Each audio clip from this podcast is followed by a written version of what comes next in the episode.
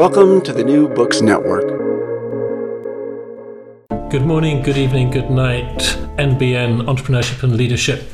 Personally, I'm fascinated by the story. Trust is an underrated weapon in the business landscape. I'm a really, really strong believer in learning by doing. What's the definition of success? You're trying to come up with an answer to the question. But go ahead, Richard. You could be right, but you're wrong. good morning, good evening, good afternoon, whatever time of the day or night it is entrepreneurship and leadership channel listener on the New Books Network. Today we've got a very special guest, John Sloan, who I believe is in Dallas, Texas. He's president of J. Sloan and Co. Has a very varied and interesting career. But John, rather than me try to introduce you, why don't you do it the way you'd do it if you had 30 or 60 seconds at some kind of party or networking event? Well, terrific. Uh, it's, it's, great to be with you today, and thanks for the invitation. Uh, you, you, mentioned uh, here in the, here in Texas. I, I, grew up in Texas, and uh, you, you, might think about what does that look like? What does that really mean? Well, I'm kind of the stereotype of, of someone who was born here. I grew up in very rural East Texas, uh, had uh, uh, uh a little town of 2,000 people. There were 60 people in my high school graduating class. From the time I was six years old, I was riding a horse and tending cattle on my father's farm. nice. When I was in when I was in high school, I worked as a grocery clerk in his his grocery store, and when I was in college, I worked on highway construction gangs. Uh, Sorry, did I hear in his grocery store? Your, your dad had a grocery store as well. Yes, he did. He did. Okay. So he was an entrepreneur. He, he was an entrepreneur. He, he was a cattleman, and, and he had a had a grocery store and uh, and all. But uh, the, the purpose in telling you all of that is really twofold. One is uh, I grew up in an environment where I came to appreciate a great work ethic, okay, which I think is critical to anyone who has success in business. And secondly, those experiences were a great motivation to go to college and get an education. okay. And and and was that was it was it was it useful an education? Oh, absolutely. I attended the University of Texas. I got a degree in accounting. Uh, I became a CPA. I worked for one of the firms that rolled up into uh, Price Waterhouse Coopers. Uh, when I graduated from college, I uh, went immediately into the United States Marine Corps. And uh, this was in the middle of the Vietnam War, so difficult time for the military and all.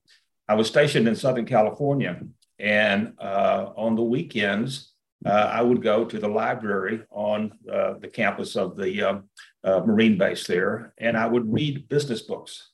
And the books that intrigued me most were the ones about individuals who were involved in transactional aspects of business. And that infatuated me from the very beginning. And kind of the financial background uh, I came about through education and through my experience working for a CPA firm, really firm the foundation for what I wanted to do later in my business career, which was be involved in transactional uh, situations, being involved in the merger and acquisition field, being involved in private equity, investment banking, and, and things of that variety. So it all started on kind of long walks on Saturday and Sunday afternoons around San Diego, thinking about the future and what I thought I wanted to do. Nice. And, and so just from a so just to get the, the order right, college and then you worked then you worked for the company that was uh, that was uh, that was acquired by PricewaterhouseCoopers and then you went to the Marines or was it the no, other way? I went to I went to the Marines straight out of college. Okay, okay straight out of college. Straight, okay. straight from college to the Marines. I actually started uh, working uh, during my senior, junior and senior years in college for uh, for a CPA firm there in Austin, Texas, where I was attending college. Uh, right out of college, I went into the Marine Corps. I came out of that. I was recruited by one of the firms, one of the so-called Big Eight firms at that time. Right. Uh, and then that firm ultimately merged into what's now PricewaterhouseCoopers. Hmm. And okay. why, why, why did you go for the army? I, okay, let's just think about your, your family pressures. Your dad was an entrepreneur and a farmer.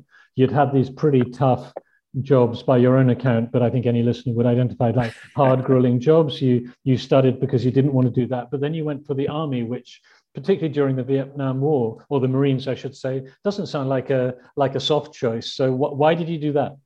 Uh, it, it, was not a soft choice, and uh, I, I, was not actually looking for a soft choice. I wanted to uh, I wanted to serve my country. I, I wanted to fulfill my military obligation. Uh, there was an individual in my hometown who had uh, served in the Marine Corps and really sponsored me and encouraged me to sign up for the Marine Corps. And through that experience, I think a lot of other life lessons came along, uh, which which would have served me well for for a long time. And so uh, that experience was was was very valuable to me in that respect. But you didn't go. You didn't actually go to Vietnam, did you? I did not. Uh, in fact, I served my entire uh, my entire tour of duty. I served in San Diego, California. Oh my goodness! I'm not quite sure how that worked, but uh, but I was happy to stay in San oh, Diego. Oh yes, that sounds like a fortunate. Uh, but still, I'm sure it was it, it, it, wasn't easy. I'm sure it wasn't easy itself. I mean, uh, there must have been. Well, the, yeah, sorry. Yeah the, yeah, the Marine Corps is known for being very challenging. Okay. Yeah. And, and, it was. Uh, but again, a valuable life experience for me. I kind of built on the, the work ethic that I'm looking back, I think I uh, came by as I was growing up and going through college and serving in the Marine Corps. And I think it's really one of the very fundamentals to be successful in anything you, you do in life. It really takes focus and a dedication and a commitment to, to be successful. And, and what did you learn from your time in the Marines that later was useful in business apart from the work ethic? I, am thinking, uh, particularly thinking about leadership. Are there any things that you particularly remember from that time that later on gave you an edge compared to people who hadn't done that? I think looking back, uh, you, you hit the key word leadership. Uh, I remember Marine Corps boot camp. Uh, Marine Corps boot camp in those days was 16 weeks long. So it was a real grueling physical experience. And there were like 75 of us in a what's called a platoon at that time going through boot camp together. Uh, I was one of the few uh, there that uh, actually had a college education. And I think that uh, in those days, uh, learned about how to, uh, you know, gain the confidence of other people there that I didn't know from other, you know, parts of the country. Um, maybe most of them or a lot of them had dropped out of high school and went straight to the military service. And so being able to uh, uh, identify and communicate with, uh, with, with those people and, and, and gain their confidence, I think was a, was a valuable, uh, was a valuable leadership lesson. So moving on, um, you see then right out of the, right out of the military, recruited into the, one of the top eight, uh, big eight. How long did you do that for? I was there for about two and a half, three years. Okay, not so long actually. Exactly, and and again, uh, it, kind of thinking back to my Marine Corps days when I was thinking about what I really thought I wanted to do, being involved in some kind of transactional business. Uh, when I got into public accounting, I apparently was very good at public accounting. all right, and uh, uh, but uh, I found myself tracking along behind those who had actually done the deals, who had actually done the transactions. And I wanted to get right. in an environment where I was the one actually doing that, uh, as opposed to coming along and accounting for that after the fact. Uh, so it, it's a kind of a trail there if you think about it from sure where I was coming from. In, it was it's it's, it's a lot it's a lot sexier to be the guys in front than the guys than the bean counters in the back. I think. You're exactly right. yeah, and also, also there's a very good point which anyone listening to this can think about and take away from this that whatever job you're doing, at whatever level, look around for people who, if you think I would like to be doing their job, that's a powerful Eddie, obviously you need to check. It might look a lot better than it is in reality, but anyway, you identified that you wanted to be doing the doing the deals, doing the transactions, and so exactly. How, and so, how did you? How did what was? How did you get from where you were to where you are to, to actually to actually be doing that? Well, uh, I had uh, uh, left public accounting uh, when I uh, received an offer from one of my clients. it's a publicly held company here in Dallas to come as their chief financial officer. And I guess the real allure of that at that time was it was far more financially rewarding for me to do that. Um, of course. And, and, and, so I did, and that worked out well for a couple of years. But during that time, uh, I was introduced to uh, the Thompson family here in Dallas. Uh, and this was an incredible career break for me uh, because the Thompsons were the founders uh, of the 7 Eleven convenience store chain, which is headquartered oh, wow. here That's in huge. Dallas. Okay. And uh, there, at the time I came along, there were there were three brothers, uh, sons of the descendant uh, of the father who had uh, who had passed away. Uh, it, it's a great story. If I could digress for thirty seconds sure. to tell you we about it, uh, he th- this was back before home refrigeration came along, and he had an ice house in South Dallas. And so after work, people would stop off and they would buy a block of ice, or they would buy crushed ice And uh, after a while, he saw, well, I, if I sold soft drinks and candy and other convenience shopping items, I could increase my income. And so all of a sudden, you know, he's selling a lot of that stuff. And then he had the brilliant idea to open a uh, open a store that sold only convenience food shopping items. And the store was open from seven in the morning to 11 at night. That's where the name came from. 7 nice. So uh, he had uh, he had he had passed on it, and so that that was the foundation of what today is a worldwide enterprise of some 60,000 7-Eleven stores sure. around the world. It's massive. Okay? So when I came along, uh, 7-Eleven was a publicly held New York Stock Exchange company here in Dallas. The family owned the largest interest in the public company, but they wanted to diversify their family wealth. And this is where I got my first big break. Uh, they, they brought me in to set up what we would today call a family office. It wasn't sure. even heard of in that time, but I started out with uh, an assistant, uh, not part of the 7 Eleven business, but strictly the family operations who wanted to. But hold on a second, John, John, John, hold on a second. How did they? I mean, this is amazing. How did they get you? Like, how did they? Well, you must have done. You must have done something. Like, how did you get this break? Like, let's talk about the break. How did you get to know these people that they're going to trust you to run the family office? Yeah. Well, they didn't know it was they didn't know it was a family office at the time. Neither did I. that was before the term even came along. And uh, uh, I was actually introduced by a, a lawyer who uh, had become close to the family and who knew of their interest and what they were looking to do outside of their 7-Eleven business. And so he provided an introduction for me uh, over a series of uh, interviews and meetings over a number of months. It just kind of came together and uh, they offered me the position of being president and CEO of something called the Thompson Company, uh, which became their family holding company for their other privately held and some publicly held uh, uh businesses that wow. we invested how, in. How old were you, John, at the time? How old were you at the time? I was early 30s at this point.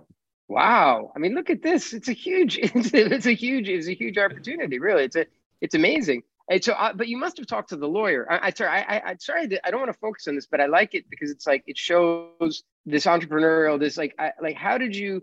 You must have. This lawyer your friend? Did you tell him, look, I'm dreaming to. My passion is I want to, you know, buy companies and whatever, like help, what you know, do this kind of stuff, and and and then he just put two and two together and said you might be a good fit, or how, how, did it like how did you it's still i'm still curious that's, about that that's a, that's a pretty good summary okay he he he knew of my interest to become involved in the transactional investment world okay mm-hmm. and we had gotten to know each other over a couple of years he I didn't even know that he knew the family when when okay, we started exactly. having our de- developing our relationship. And so finally, he said, "Look, I'd like to introduce you to these fellows."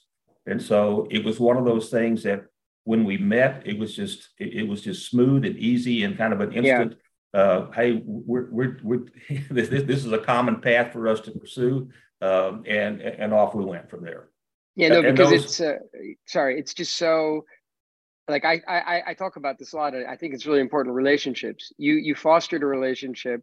You didn't know where it was, whatever. He was maybe your friend, whatever, but you didn't necessarily weren't didn't know where it was going. And but then ultimately, the reason you got it, I guess, is because they trusted him. He trusted you, and so that was probably the the the the, the main yeah. the main thing. They said, well, he's recommending John, so John must be good quality, basically. Yeah, and, and I, I, think you've hit upon a key term there, which I, uh, you know, attribute a lot of my success to is relationships. Okay, and, and it started back in the public accounting days. It, it, it really started to build during the uh, days I was with the Thompson family because that's where I built a lot of the relationships that I have today still with uh, large financial institutions and private equity firms and the businesses uh, internationally. So uh, relationships have been a key part of my success. Awesome. So sorry I for interrupting the digression. Please continue on. so anyway, my I started my career with with the Thompson family. I had uh, uh, an, an, assistant um, uh, secretary, if you will, back in those days. And mm-hmm. uh, I officed a few blocks away from where their headquarters was located. They did not want me commingling with uh, with the 7-Eleven business, which was a wise thing to do at that point. And so from there, uh, uh, we became we became some of the very early participants in what became the leverage buyout business. This, this was when people like uh, Bill Simon were doing the famous Gibson greeting card transactions. It's when Ted Forstmann was raising his first fund. It's when Kohlberg, Kravis, and Roberts was, was getting formed. And people were doing all of these kind of exotic financings, buying companies. And so that really fit my interest level, if you can tell from my background through the Marine Corps and, and all of that, what I really thought I wanted to do in, in business. And so um, after a couple of years of, of, trying to decide how we wanted to expand their, their private businesses, um, the, the, family was was confident to support me in in entering that what became the leverage buyout world at that time. So sorry, can I ask about the so was there whole like were there companies already in this holding group or did you acquire the first ones? There were there were two businesses that the that the family had had acquired, uh, and there were some passive investments like oil and gas interest in, in, in things of that variety. Right. Uh, but the two companies that that were that that they owned at that time really were if I said not performing well would be a gigantic understatement, okay? because the, the three brothers were totally consumed running a New York Stock Exchange company, right. yet they had the desire to do other things, but they didn't yeah. have the time to devote to it or the resources yeah. to devote to it. So that's where, where I came along. And I wouldn't say that I solved the problems with those companies, but I was able to get rid of the problems. and that enabled us to then sort of turn the corner and get aggressive in looking for ways to grow. Did you to, did you business. sell the company? Did you pretty them up and end up selling those companies? Is that, is exactly. that what you? Is, yeah. Okay. And exactly. then that maybe started the whole. And then I just I don't know. Was there? Did you get? I'm, I'm really mm-hmm. curious in this. Did they give you? Was there like a? Did you get an allotment of? Was like a, a fund? Was there money that was allocated to this to this business, or did you sort of generate it through? the the sale or the proceeds of those companies and then use that to keep going what was their we, we, it... we, we, we had some capital to work with but the majority of what we had was their ownership of publicly traded stock in the new york stock exchange okay. company 7-eleven okay and that was something that lenders were readily willing to accept as collateral for loans right. and, and, and we financed uh, basically all of our investments moving forward uh, you know from that kind of capital base to work from. Cool. Now, just for the listeners out there, can you just tell them? I know exactly what it is, but can you tell them what a leveraged buyout is? Because I think it's it's going to be important going forward in this conversation. Well, it, it will be. so, a leveraged buyout. Let's just say you you you've identified a company that you would like to buy, and that company has certain assets that can be used as collateral for loans. It also has cash flow which can be used as collateral for loans. And so the leveraged buyout business was based upon being able to borrow money against the tangible assets of the business and the, and the cash flow of the business in order to fund the acquisition of a company. So, for example, let's say you wanted to do a relatively small leverage buyout, and the, and the purchase price was for the company was was ten million dollars. Um, and typically, you would say, well, we would fund 80% of the purchase price by debt, a combination of bank debt and, and subordinated debt or cash flow loans, and 20% with equity. Uh, and as it turned out, uh, during those days, uh, in the early days of, of the leveraged buyout business, uh, your ability to complete transactions was limited only by your imagination and how you could structure the financing to do it, because it was really uh, interesting times in those days to be able to creatively structure those types of those types. What were the interest? What were the interest rates? Good. I mean, what were they like at the time? Uh, were they pretty low? I mean, because you know they got really low, obviously in recent years. But did they? Did they? What were the interest rates? Did that impact? Because you know, as obviously, if you're borrowing money, then that you're borrowing against the company. The company's actually has to pay this money back. So you're basically making the company. You're putting the company into debt, and so the company has to be able to to finance its debt. So the interest rates do become an important, I think, issue in the that. interest rates became a very important part of it, and, yeah. and in fact, it was the absolute uh, uh, opposite of, of, what you just talked about. Because oh, okay, in those days, the, the prime rate at one time went to eighteen percent. Oh my right? goodness! And so uh, we were able uh, during that time. Uh, through an intermediary uh, here in Dallas, to be able to borrow money in Switzerland at six percent, for example. Oh, wow. Okay, but you borrowed that in Swiss francs versus dollars, so you had to so then you're taking you're trading one risk for risk. another. Yeah, trading one risk for another. and so, but but that that proved very valuable to us. I did probably half a dozen different financings in Switzerland uh, over a period of a few years uh, that took advantage of the of, of, of the of, of the interest rate differential between you know U.S. borrowing cost and Swiss franc borrowing cost, and wow. as it turned out, the the, the the, the risk of currency you know reduction values and things like that really didn't impact us uh, at all. And I, want to check in a, an observation and uh, a question just for people listening. Uh, the, one of the key points is you're securing the loans on the assets of the people you want to buy. So you're using their assets, not your assets. You need the 20%, but their, their assets can be the collateral. The second right, you're is, risking 20% in that yeah, case. Yeah, exactly. Yes. But, but the, yes. the, second, the second side of that is not that easy to sell a company quite often, particularly a smaller company. So were you kind of, um, what's the word, leveraging the inefficiency of the market for companies that if you're out there as a buyer, actually there might be very few other buyers. So you're not necessarily in a bidding war for the company and the owners are glad to exit. So you can, if you if you get lucky, you can yeah. get very good deals. Richard, you make an excellent point. And in those days, it's very unlike what we have today. I mean, any attractive uh, a company uh, being sold today, uh, there's going to be a bidding situation involved for that business. Okay, it's much like an auction process.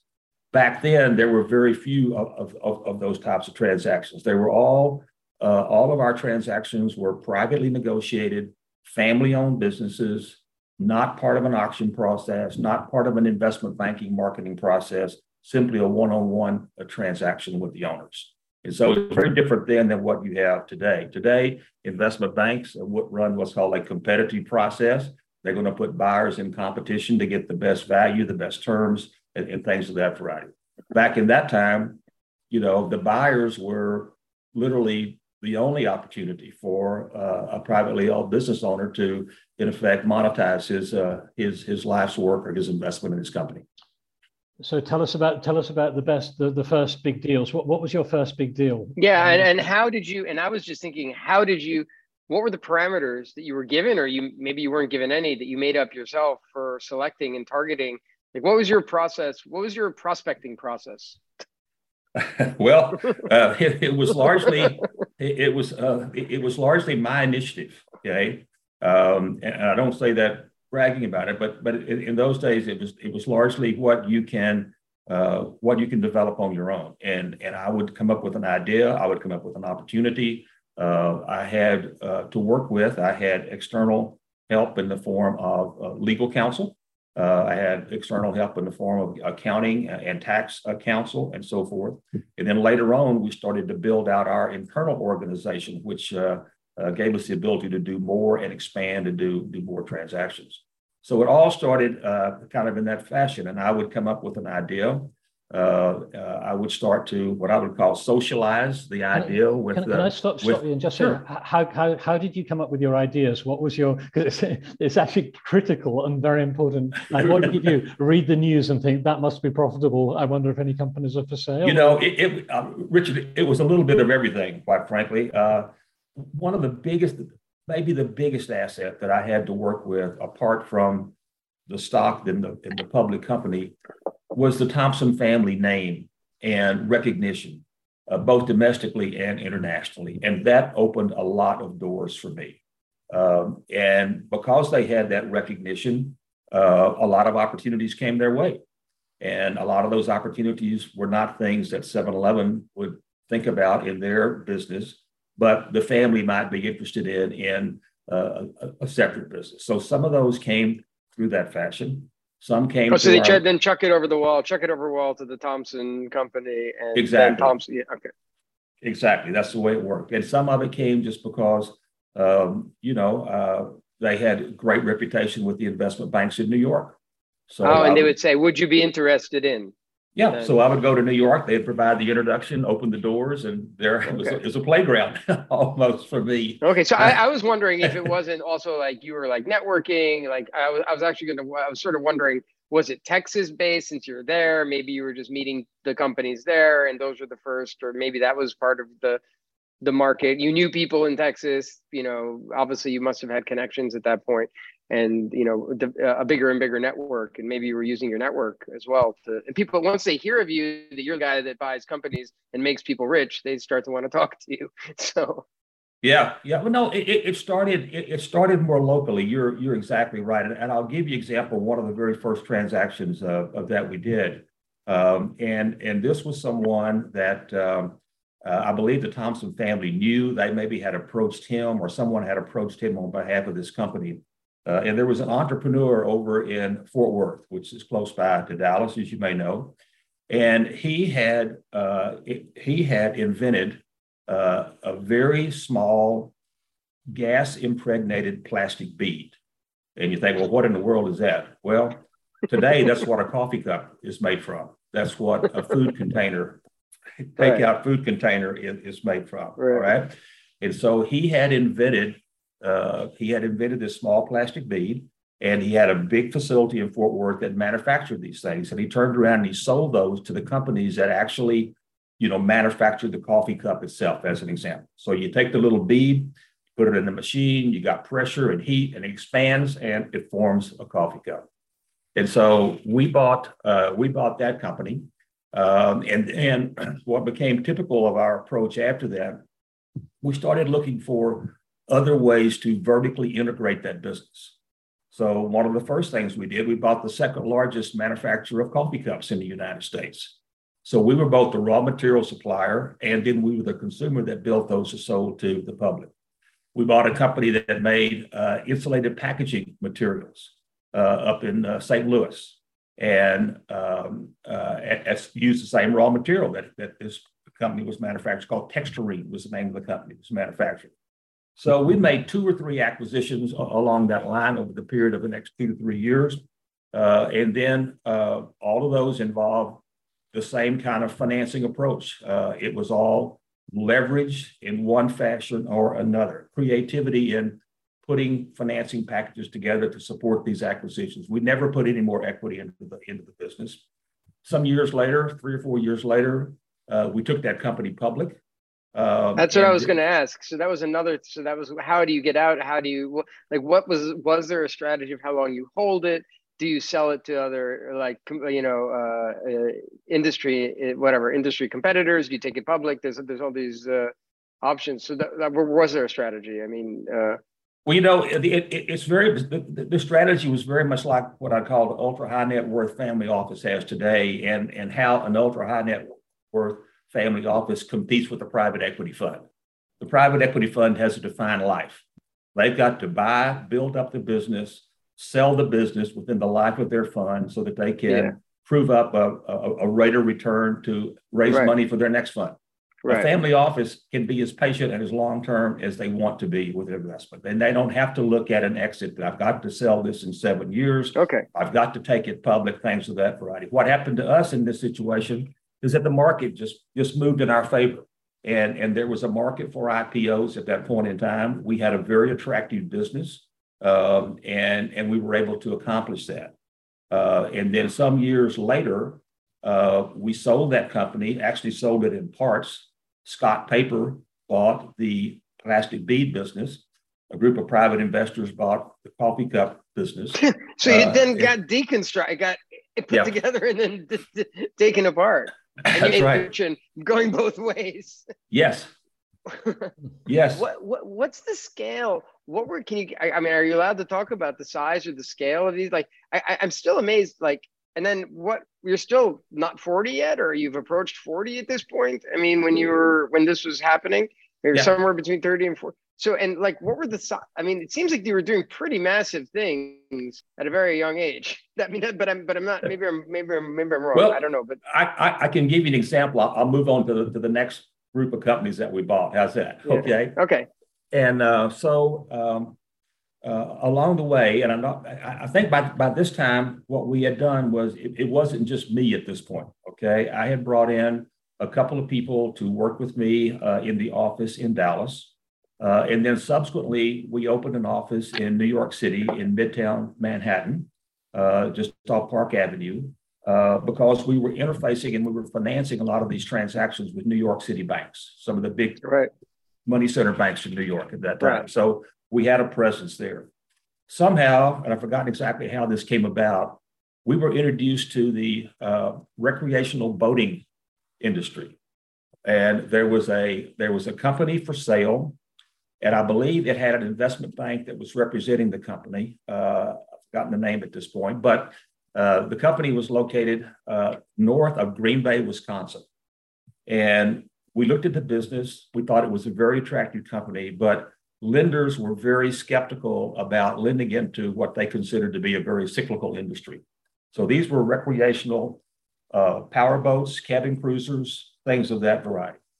We really liked the people, liked the business, thought we could, uh, thought we could uh, um, uh, be successful in owning it. Uh, and but uh, we had a very difficult time financing, raising the money, raising the capital, raising the financing to acquire the company. And it got down to a point where one bank in New York said, look, we will fund half the requirement, but you've got to find the other half somewhere else. I thought, great. Now we've got something to work with. This will be easy. Well, it wasn't easy. In fact, we got down to the point where we had one last lender. And I said to our guys, I'm going to go to Arizona. I'm going to meet with this lender. If they turn us down, we're calling this transaction off because we just cannot finance this deal. Lo and behold, they said yes. So we bought the company. Uh, two years later, we bought uh, another company, and then we built new manufacturing facilities down in the Carolinas. Um, and then we bought the Ranger Bass Boat Company, which might be a name you might recognize, famous for building bass fishing boats anyway, long story short, with all of that, we uh, uh, we were able to uh, uh, then accomplish what's called a leverage dividend. And a leverage dividend is where you borrow money to pay a dividend out to the shareholders. Okay, and so uh, we were very successful. This was this was again kind of cutting edge finance technology, if you will, in those days. And so we were able to uh, to do that with the assistance of uh, the Bank of New York, uh, who funded the original dividend. Um, it, it, took almost $100 million in financing to be able to accomplish that. And then uh, within about six months after funding the dividend, we did a long term, uh, the term junk bond placement through Drexel Burnham to refinance the Bank of New York debt. So the debt gives you an idea. So if you think about what we did in these first two investments, the one with the plastics business and the one with the boating, it's what became popular later on called the buy and build strategy. You buy a platform investment and then you look to build on it with additional acquisitions. So there were two that right. two that turned out extremely well for us. Now I have a question. They're just I'm intrigued by. So you said that the family office, ultra net worth office, they don't have to play by the same rules as the funds. So, uh, which means why would like, and you really like the business, why wouldn't you put 50% of the capital up yourself in that? in that if you really thought it was a if you really believed in the business you know obviously more capital you're going to get even a you know you're going to get a you're going to get a you, you, know you don't you have less debt to deal with and, yeah. and if it makes sense so but there, that just never that never that's just not something they didn't do or I, I don't know what was yeah, I, I, think our appetite was larger than our ability to do that at, at that okay. time, if you will, and and because the market would you know, the, the, market would finance these things. I mean, why use your capital if okay? So you would rather have you'd rather do two deals than than two or three deals with that money rather than uh, exactly do one. If you're sticking one into one, so you're basically share you know spreading the you're again you're spreading the risk. I was just wondering if you felt really strongly about a business at some point, maybe it's worth. Mm-hmm um, ob- yeah, obviously in, in this uh, area, people are going to try and deceive you, right? They're going to try and exaggerate how great their businesses are. And I wanted to ask about how you judge a how you judged a potential target acquisition in terms. Obviously, you've got the numbers, you've got the leadership, but what are the things that you looked at maybe harder than some other people? And did you ever experience people trying to like hoodwink you like either big scale or small scale. And did you ever get taken in? Did you ever make mistakes that you could share? Or like what's the what, it's a deal that went really pear-shaped and basically that, that was on you. We don't have enough time to talk about all of those okay? Well look uh, one of the things that, uh, that that was very important from the very beginning uh, uh, and it's still critically important today with, with anyone making an acquisition is, is your whole due diligence process. And so I think that uh, when we were uh, when we were doing the first transactions, uh, it, it, was a less sophisticated process than it than it is today. Uh, but we've kind of prided ourselves on being able to really do the financial due diligence uh, of a business to determine and, and believe that the information they had provided us was factual and was correct and that we could rely upon it. Uh, in addition, we had excellent legal counsel. Um, and there was a firm here in Dallas that uh, really represented us on all of our uh, all of our acquisitions and all of our financings. So we kind of formed a great team with with that law firm to come in and do all of the all of the legal due diligence and and and, and we did the business due diligence. On occasion, we would reach out and we bring in a third party consulting firm. I recall one transaction we brought in McKinsey uh, to do a, a third party uh, research on a company in Los Angeles that we were in the process of buying. So uh, that has evolved over over time in terms of, of the diligence process. That process was all internal that we basically accomplished ourselves. Today, uh, when you're doing an acquisition, you're looking externally to some one of the major accounting firms or uh, the next level accounting firms or private firms that do this work that do what's called quality of earnings reports. Okay. And the quality of earnings report is something that is a very forensic look at uh, the accounting uh, and at the financial statements, far more so than just a regular audit would be. And that's a regular part of any transaction today. The buyer is relying upon uh, that report uh, and uh, the lenders are relying upon that report. So I'm involved in a transaction right now where I'm representing the seller of a company. It's being sold to a portfolio company of KKR. Well, you can imagine what the diligence process KKR has. It's about as sophisticated as as as you can get. Uh, they have retained an accounting, a national accounting firm to come in and do this quality of earnings report. They probably have 15 people assigned to that particular job. They've retained counsel to come in and do a complete legal review of all the contracts, uh, all the documents, uh, and things of that variety. So where where we started back in quote, those days with the Thompson Company and the Thompson family, that whole process has evolved now to become a far more yeah. uh, um, uh, common sort of way that, that people look to do these transactions. Yeah, it's pretty cookie. It's pretty cookie cutter now. I mean, the, the way they the way they do it. I mean, like there's so many companies that do it. I mean, the, as you said, it's a very mature. It's very mature. That space is very mature now. It's a mature um, business these days. You're right. Yeah. And, and and but in terms of the personal sort of John Sloan take on this, uh, and you, I don't know whether you dodged the question about any mistakes, but if you could just pick pick one, because and the, the point part of the point of what we're doing here, John, is like to share lessons that might be useful for someone else, and there might be someone listening who one day is looking at making an acquisition. And if you could share out, for God's sake, don't do what John did then, that might save yeah. someone tens of millions of dollars. So that might yeah. be a value add to our listeners. Well, you know, one of the things that uh, that, that, I've learned along the way is, is you, you, don't fall in love with the business. Okay, ah, that's a good and, one. Uh, and um, so, uh, for I'll tell you a, a, good and a bad story. The, the, the, the bad story or, or, the good story was when we looked at buying the recreational boating business, okay, maybe five years prior to that, with a friend of mine here in Dallas, we purchased a boat and we had it on the lake outside of Dallas. And that boat was nothing but trouble from the day we bought it until we finally sold it a, a year or so later. Uh, and it was just a hassle to deal with. There was always mechanical problems, always repairs to be funded, and things of that variety.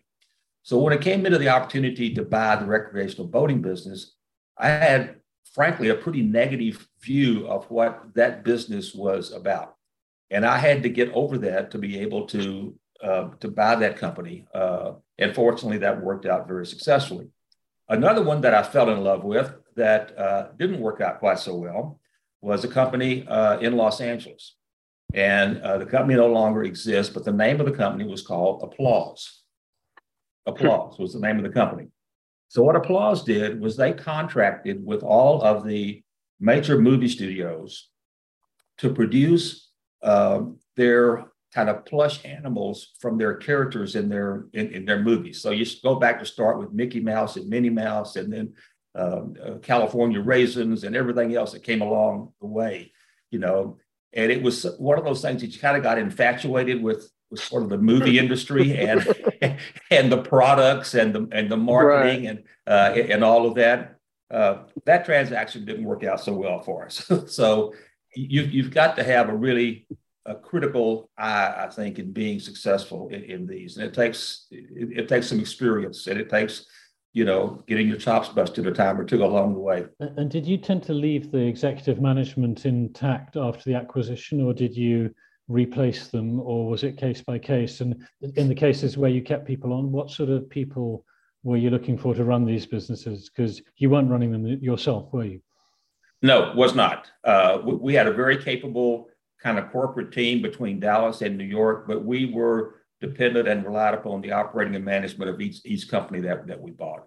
And uh, uh, the way that we kept, and, and, typically that was that was the owner who was selling us the business, and and we would look for ways to keep the owner, even though we were happy for him to have a nice payday in selling the company. We wanted him to have or her to have continuing ties to the business financially.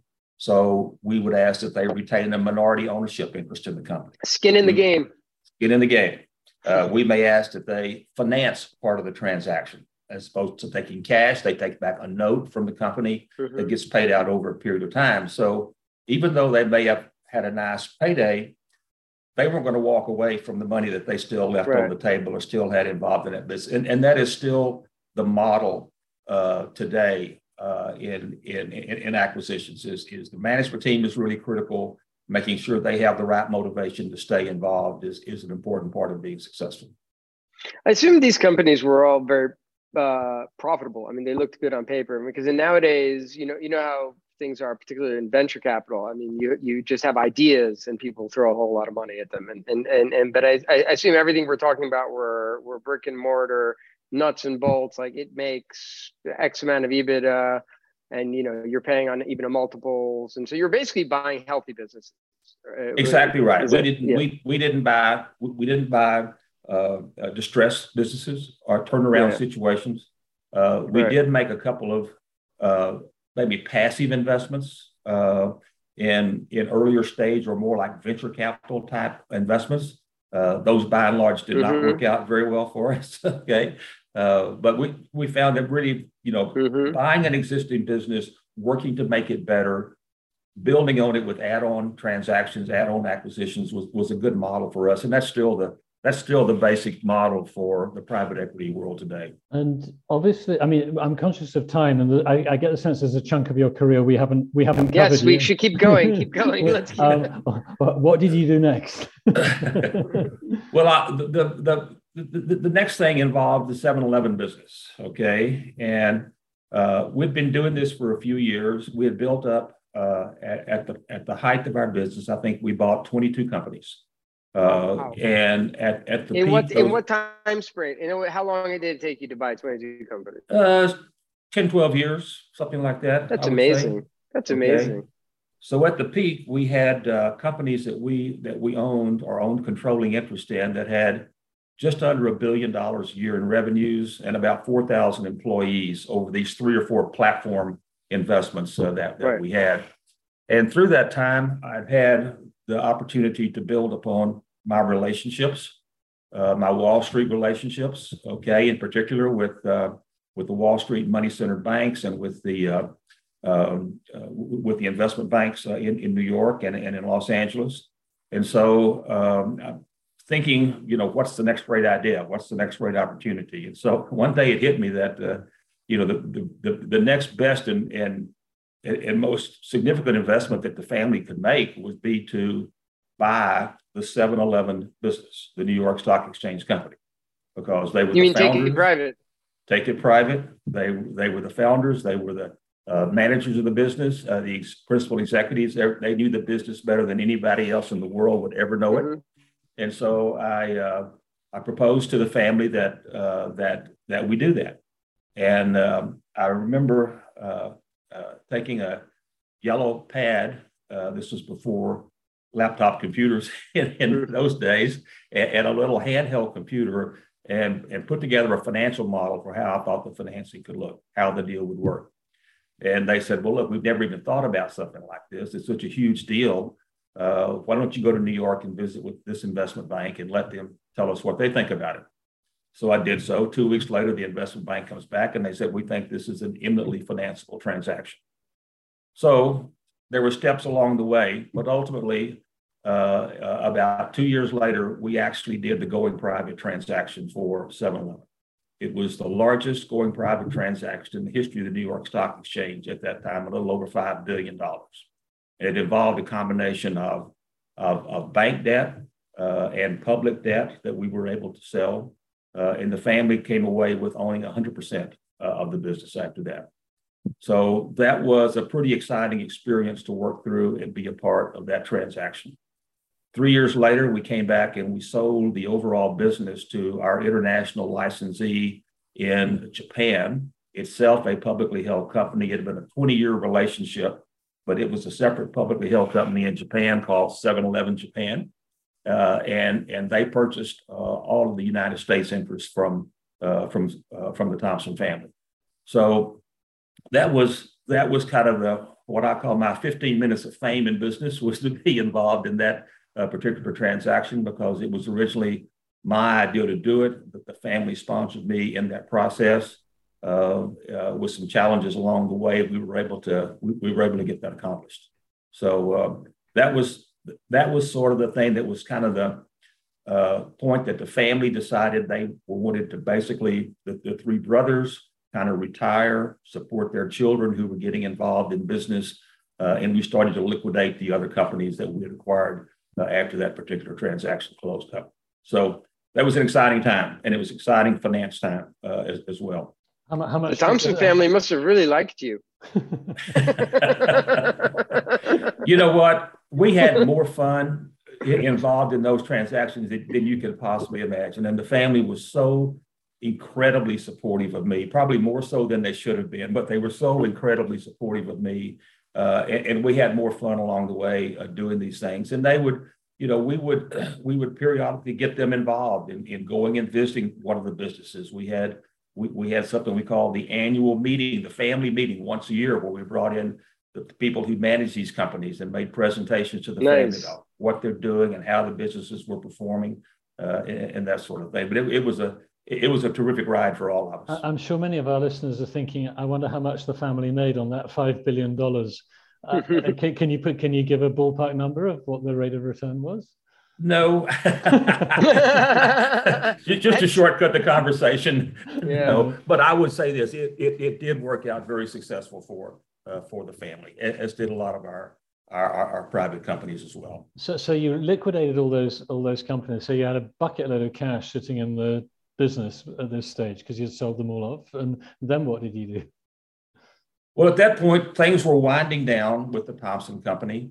Uh, the family wanted to have a lower profile. Uh, the three brothers did, and then I think there's something like 11 children between the three of them. So those children were getting into their 20s, and they wanted to pursue their business careers, and they needed support from their families uh, and, and, so forth. And the family wanted to move along in in that direction. So uh, I was still at that point interested in you know, being active, I was probably what early 40s, I guess, at, at this point in time. And I that's incredible. I, I wanted to, to, to go and do some entrepreneurial uh, things. Um, uh, and, and, I did. Uh, one of those uh, turned out to be pretty successful. It was in the a very unique uh, uh, part of the auto finance world. and I was able with a partner to sponsor a company that we raised we raised about $100 million to develop that particular business. Um, and then uh, just kind of not quite sure looking back exactly how and why this happened, but uh, there was a small investment bank here in Dallas that I'd gotten to know. I'd looked at several of their companies for sale, hadn't bought anything from them, but they had a business that I thought was very attractive. And I thought that if I could raise the money to buy that business, I would really, I would really like to be involved in that. So I spent about a year working on that, unfortunately, unsuccessfully. But at the end of that time, the uh, the owner of the, of the, of the investment bank was said, "Look, uh, we've enjoyed working with you, and you know you've got relationships and all that we don't have. Why don't you join us, and and we'll continue to work with you while you're looking for your next great adventure that you want to do." And so that's how I got into the investment banking world. Okay. And then how long did this last? Still going on. so the next great adventure, this was the next great adventure. This was the next great adventure, okay? And so, so basically, about, they, they, cut you in as a partner. Basically, you became a partner. That is correct. Yeah, That's correct. It. I had a partner. Uh, he was he was the majority shareholder. I was the minority shareholder, but significant minority shareholder. There were just the two of us. And so we worked for a number of years, very, very successfully together, had just a great relationship.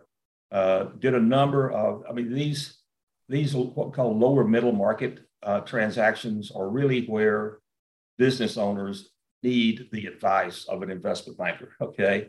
I, am not sure that if you got two publicly held companies that are merging and you've got, you know, Goldman Sachs on one side and Morgan Stanley yeah. on the other, that, that what value do you add in, in that particular process? Uh, because you got very sophisticated parties all the way around. But a owner of a privately held business, he knows at some point in time he wants to monetize his life's work, uh, but he doesn't know how to do it. He doesn't know what's involved in doing it. He's not prepared to do it. And so that's where I kind of migrated to in my career. It was working with the owners of privately held businesses. Sometimes it was raising capital for their company to grow the business. Sometimes it was selling the company.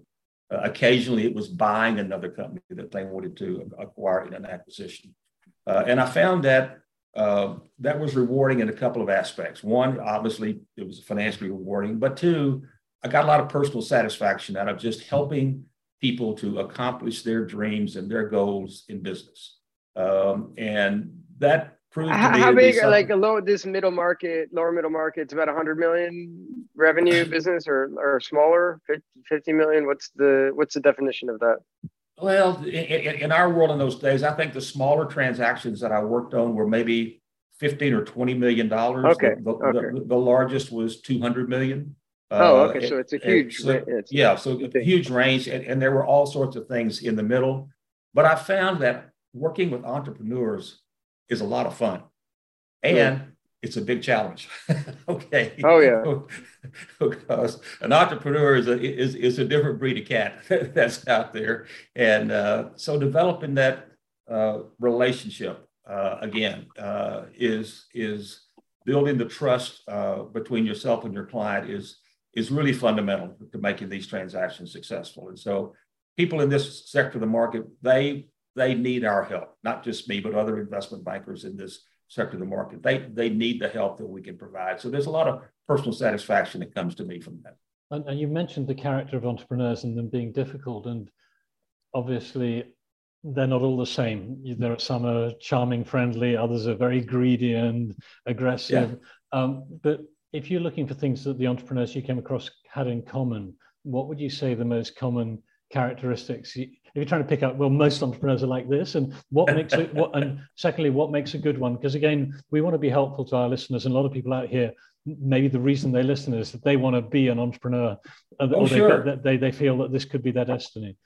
Sure absolutely. Well my, my, my late partner had a had a saying and that was that uh, uh, that, that a business owner a privately held business owner only cared about one person's opinion his own Okay, so these fellows are very, ladies too, very independent. Uh, they, their mind does not associate with the word risk. Okay, so here's an example. One of the companies that uh, I was involved in, I was representing the buyer of this company, was down in Louisiana. Uh, and this individual had um, had a dream of operating a boat that would carry fuel and supplies and people from the shore out to the drilling platforms in the Gulf of Mexico. And people told him it was a ridiculous idea. He just was convinced it was the greatest thing in the world that he wanted to do. so he found this dilapidated, probably unseaworthy boat that he was able to finance and buy the boat and he started he started this business from that. I, I think the boat lasted about six months, and then they had to go in for half a million dollars worth of repairs. But it became what I call the UPS model. And so what it would do is had a whole fleet of these boats, and these boats would leave the dock in the mornings, and they would go out on a delivery route, and they would stop at three or four drilling platforms out in the Gulf drop off supplies and people and whatever's needed, pick up people, bring them back to shore, uh, things of that variety. And he built up an incredible business. Uh, as I said, I represented the buyer. He was the sole owner of the company. I represented the buyer. We paid $200 million in cash for that company. Okay. So risk, you know, and uh, other other clients I've had, especially in the oil field service sector, that would be a that would be an oil field service business I just described to you. And I've done a lot of work out in the Permian Basin in West Texas and New Mexico and up in New York State and up in Alberta, Canada. Uh, risk is not something an entrepreneur understood understands because if they did, they would never do the things that they've done to be successful. All right. I think and, that's a uh, very valid, very good point. So where what, what gets what gets you excited nowadays? Like what's the the where where are you now at this point uh, in your life? Like what's your what, what, what is it still the same stuff or is there anything in particular that that really that really gets you excited about? Do you get excited about? Look, I, I, I get excited about meeting and dealing with entrepreneurs. Okay, I, and I still do. Uh, every M and A transaction that I've been involved in, there are some common factors in each, but each one is new and different and has different complications. Uh, I particularly enjoyed over recent years being involved in this organization called Globalscope. And I served on the board of directors for about five or six years. And then about a year ago, they asked me to be president of the organization. So this is an organization of 55 independent merger and acquisition focused investment banks around the world I think we operate in four, 48 countries. We got about 400 investment bankers in the organization. Last year, we closed over 200 M&A transactions at an aggregate value of over $8 billion. So that's something that I'm excited about. And it gives me the opportunity to work with my partner firms. I've just closed a ninth transaction a couple of months ago with a partner firm in, um, uh, in, in the UK. Uh, I'm working on a transaction now with our, one of our partner firms in Japan. They represent a large trading, multi-billion dollar trading company who wants to come to the US and make an acquisition. And so I'm working on the acquisition front with them. So I'm still excited to do those things. I'm still excited to see new ideas and new, new, new businesses and meet new people. Uh, the, the, the, people are the, the, people are the really enjoyable part of this business to me. Uh, uh, and it's been a lot of fun, and it's still a lot of fun. I, I envision myself continuing to do this for uh, for a while longer. That's, that's fantastic. And I, we're getting very close to the end, but it's a very challenging business environment. We've got inflation, crazy, well, crazy, very unusual monetary policy, you know, war, supply shocks. If you think about the current business landscape and where it's going, do you think these challenges make it a better time for M&A, or do you think that it's going to be a very tough couple of years?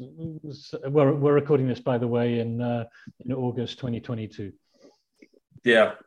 So I would tell you that uh, uh, in, in, terms of the number of transactions completed during the first half of the year, it's down 50% from last year.